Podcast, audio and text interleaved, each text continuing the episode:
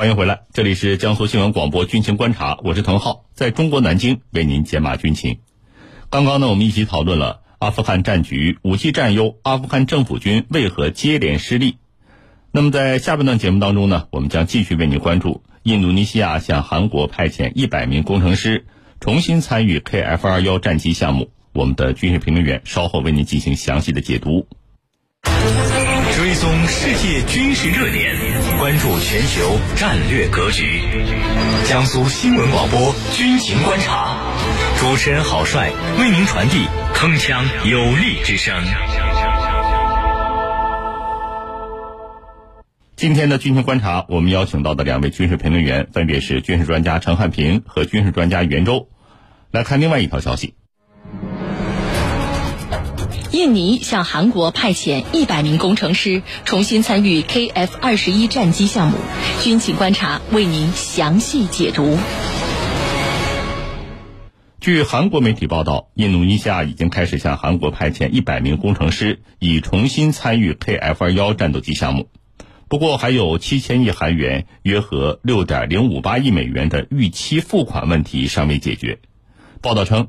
印度尼西亚在二零二零年以新冠肺炎疫情为由，从韩国撤回了该国的工程师。但是当时普遍的观点认为，印度尼西亚正在寻求退出与韩国联合开发战斗机的项目，购买现成的法国阵风战斗机。那么，作为美国的军事盟友，韩国为什么不寻求美国的帮助，而偏偏要与印度尼西亚进行合作呢？接下来我们就一起分析一下，袁教授。请您先给我们介绍一下印度尼西亚与韩国联合研制的 KF 二幺战机这个项目。好的，KF 二十一是韩国和印尼联合研制的新一代多功能战斗机。那么主要是由韩国航空航天工业公司呃设计制造的。那么印尼的航空航天公司呢参与了该项目的设计与制造工艺。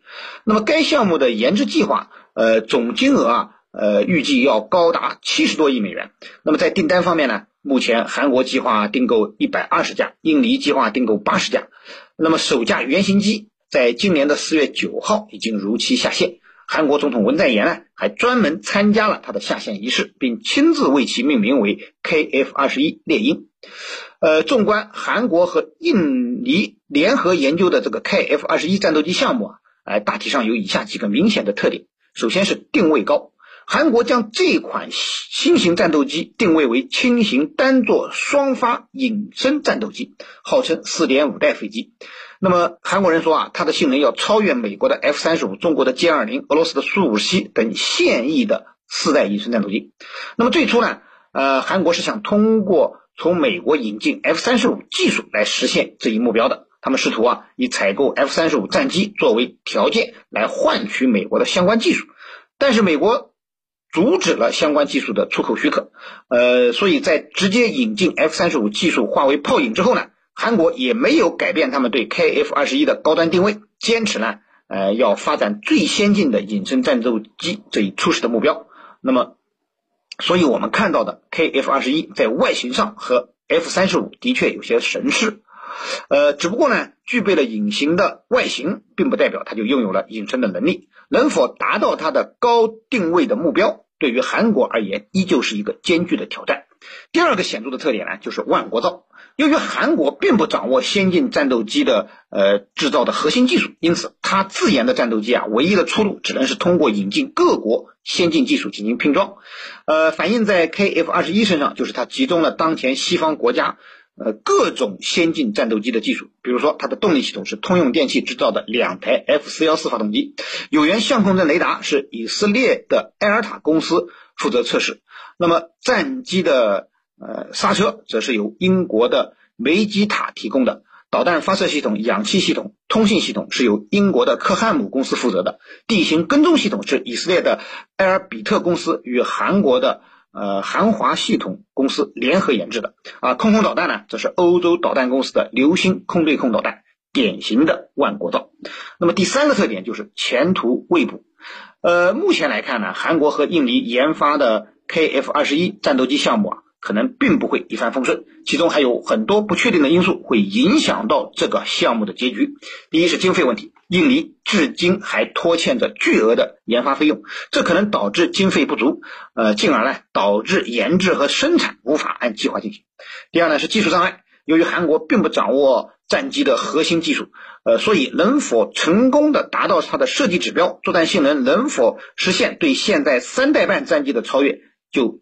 已经要打上一个大大问号了，更何况，呃，能不能超过歼二零这样的先进的四代机？那么大多数人其实并不看好。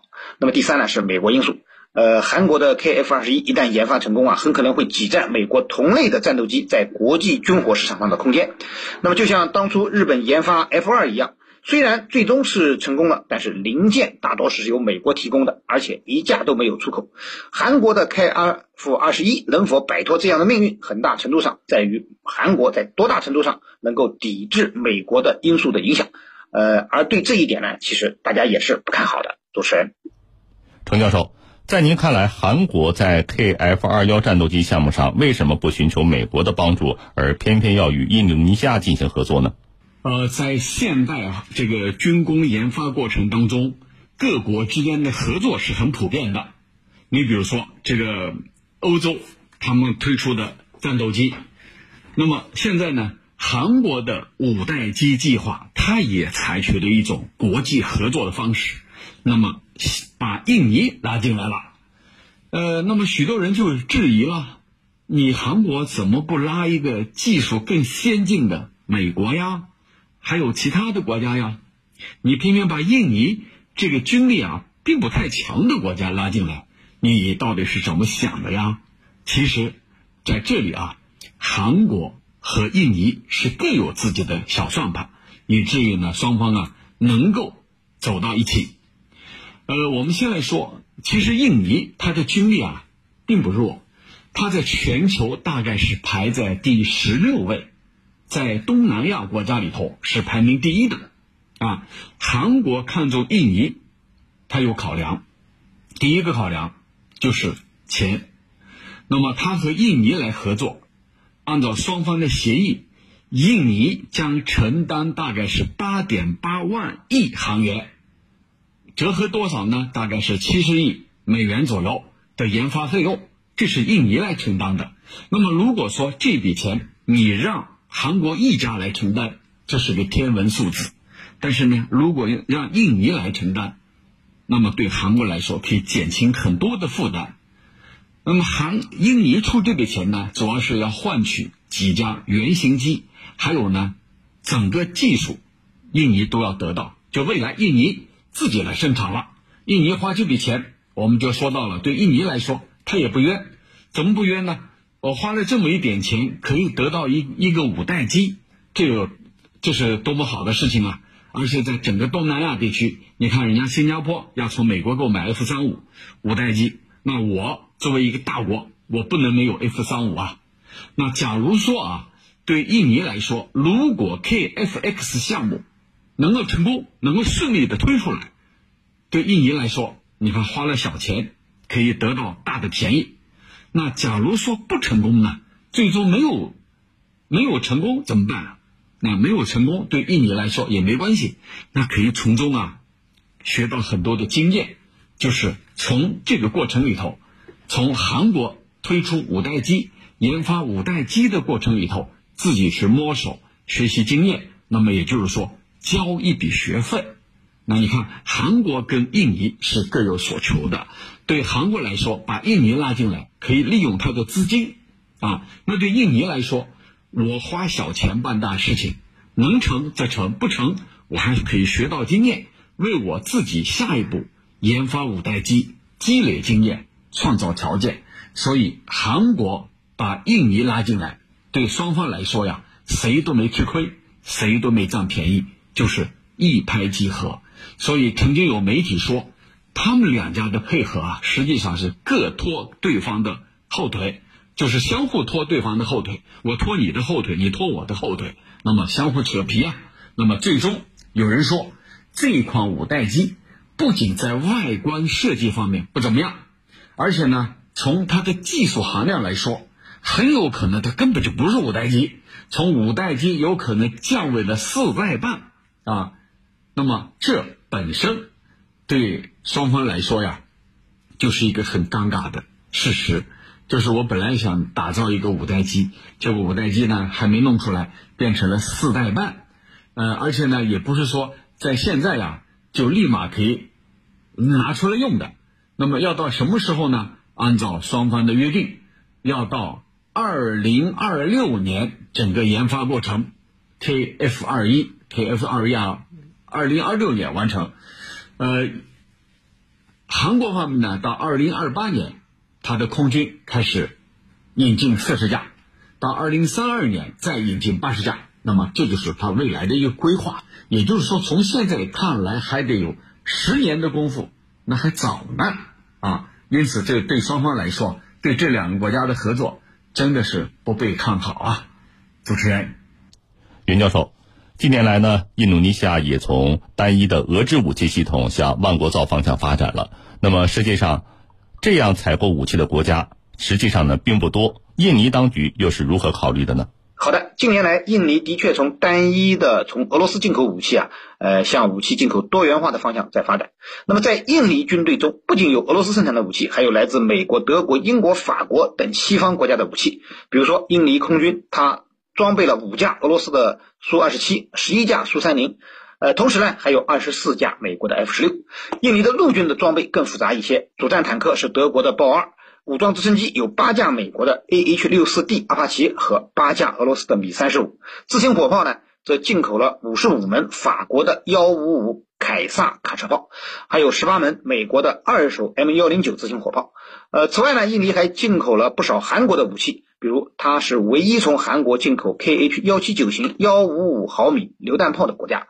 那么这种火炮啊，是以经常炸膛，呃而出名的。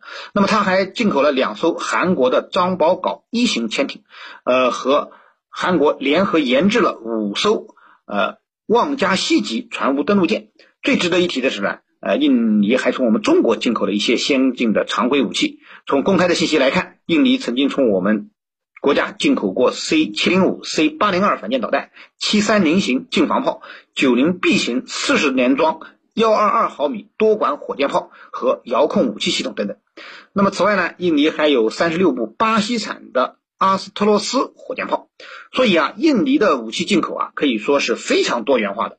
印尼之所以如此坚持武器进口的多元化发展方向，呃，让自己的军队成为万国造的军队，原因大致有以下几个方面。首先呢。就是印尼想保持自己的独立性，不让自己在武器装备问题上受制于人。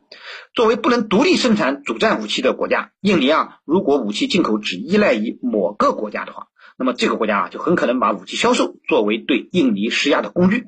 而印尼作为一个信奉伊斯兰、人口占绝大多数的东南亚国家，它既不是美国的铁杆盟友，也不是俄罗斯的坚定支持者。因此呢，对于印尼来说，保持自己的独立性是非常重要的。实现武器进口的多元化之后呢，印尼啊就不需要仅仅依赖一个国家了。其次呢，呃，可以货比三家，印尼的家底啊其实也不算厚实，军费开支近年来虽然不断增加，但是总体规模依旧有限。二零二一年，印尼的国防预算是九十二亿美元，所以也不可能像沙特这样的土豪国家只买贵的，它还是讲求性价比的。那么第三呢，还可以讨价还价，特别是在技术转让方面。呃，和武器出让国啊讲条件，呃，比如说他之所以会看重韩国的武器，很大程度上是希望韩国能够转让技术，从而促进自身军工产业的发展，更好的解决武器进口依赖的问题。毕竟多元化也不如自己能生产武器可以保持独立性。主持人，程教授，据韩国媒体报道称，KF 二幺首架原型机。呃，将定于二零二二年进行首飞。那么，作为四点五代战机，一旦成军了，会给呃半岛以及东北亚的地区带来怎么样的影响呢？好的，假如说啊，韩国最终装备了这种战机，会对半岛局势造成什么样的影响？那么，我们先要说他们研发的这一款这个所谓的五代机 K F 杠 X 项目，这个五代机到底是一个？什么样的五代机？呃，按照他们的双方的说法呀，这款五代机它可以满足这个地域并不很这个，并不很宽辽阔的国土的这个需求，也就是说对国家呀不是太大，那么也许这款呃四代半机啊很实用。韩国在今年的四月份就把 KF 二一叫猎鹰战斗机的首架原型机就下线。韩国方面还说，这是一个单座双发的隐形战机，那么它能够配备先进的空对地导弹和空空导弹，啊，它是单座双发的隐形战机。那么这里头我们来解读，如果是单座，它是比较小的，那双发说明它的这个功能还行，隐形战机就是它具备了隐身的功能。那么你这样一来的话，必然会打破朝鲜半岛的这个战略平衡。我们知道，朝鲜方面对此是非常敏感的。我们就以最近美韩联合军演为例，只要你进行类似的联合军演，朝鲜一定认为这是针对他的。那么你现在把新款的五代机，尽管啊它只有是四代半，你声称是五代机。那么，在朝鲜看来，你已经打破了平衡，必然会引发朝鲜方的反弹。那么，这种反弹会造成什么呢？会不会使朝韩的局势进一步倒退啊？我认为，从这一次针对美韩联合军演，朝鲜方面干脆不接电话来看，那一定会造成半岛局势的恶化、倒退，甚至呢，会出现意想不到的结果。有人可能说了，过去多少年都没有意想不到的结果，这一次难道因为它五代机就会吗？但是你注意了，它配备了空对地和空空导弹，就是你能看见别人，别人看不见你，因为你是隐身的。我们就假定啊，它的隐身的功能到位的话，那么它一定会对对方构成威胁。在朝鲜看来，你可能哪一天冷不丁来对我发动攻击，我都毫不知情，因为你具备了隐身功能。那么这样的话，就会使得整个半岛局势啊，造成不可预测的后果，因为没有人知道未来到底会是什么样的。因为这是你韩国自己研发的五代机，具备隐身功能的，不是人家美国人放在这儿，美国人把五代机放在这儿，他还有走的一天。而你呢，具备了，你是我，你所针对的目标是谁呀？很明显，你是针对朝鲜的，而美国的。五代机如果放在你韩国，还有理由认为它是针对这一地区的新兴国家，中国呀、俄罗斯呀，对吧？但是你韩国具备这样的，你对谁呀？你肯定是对北方啊，所以这一定对，呃，朝鲜来说呀，会构成新的威胁。好在呢，这款五代机等它真正的投入使用，要十多年以后，而十多年，未来是什么样的局势，会不会有变化呀？这一切都很难说。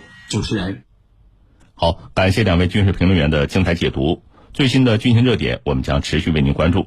今天的节目就到这儿，滕浩，感谢您的收听。更多广播节目，优选音视频大蓝鲸商场，请登录大蓝鲸 APP。好，听众朋友，我们明天同一时间再见。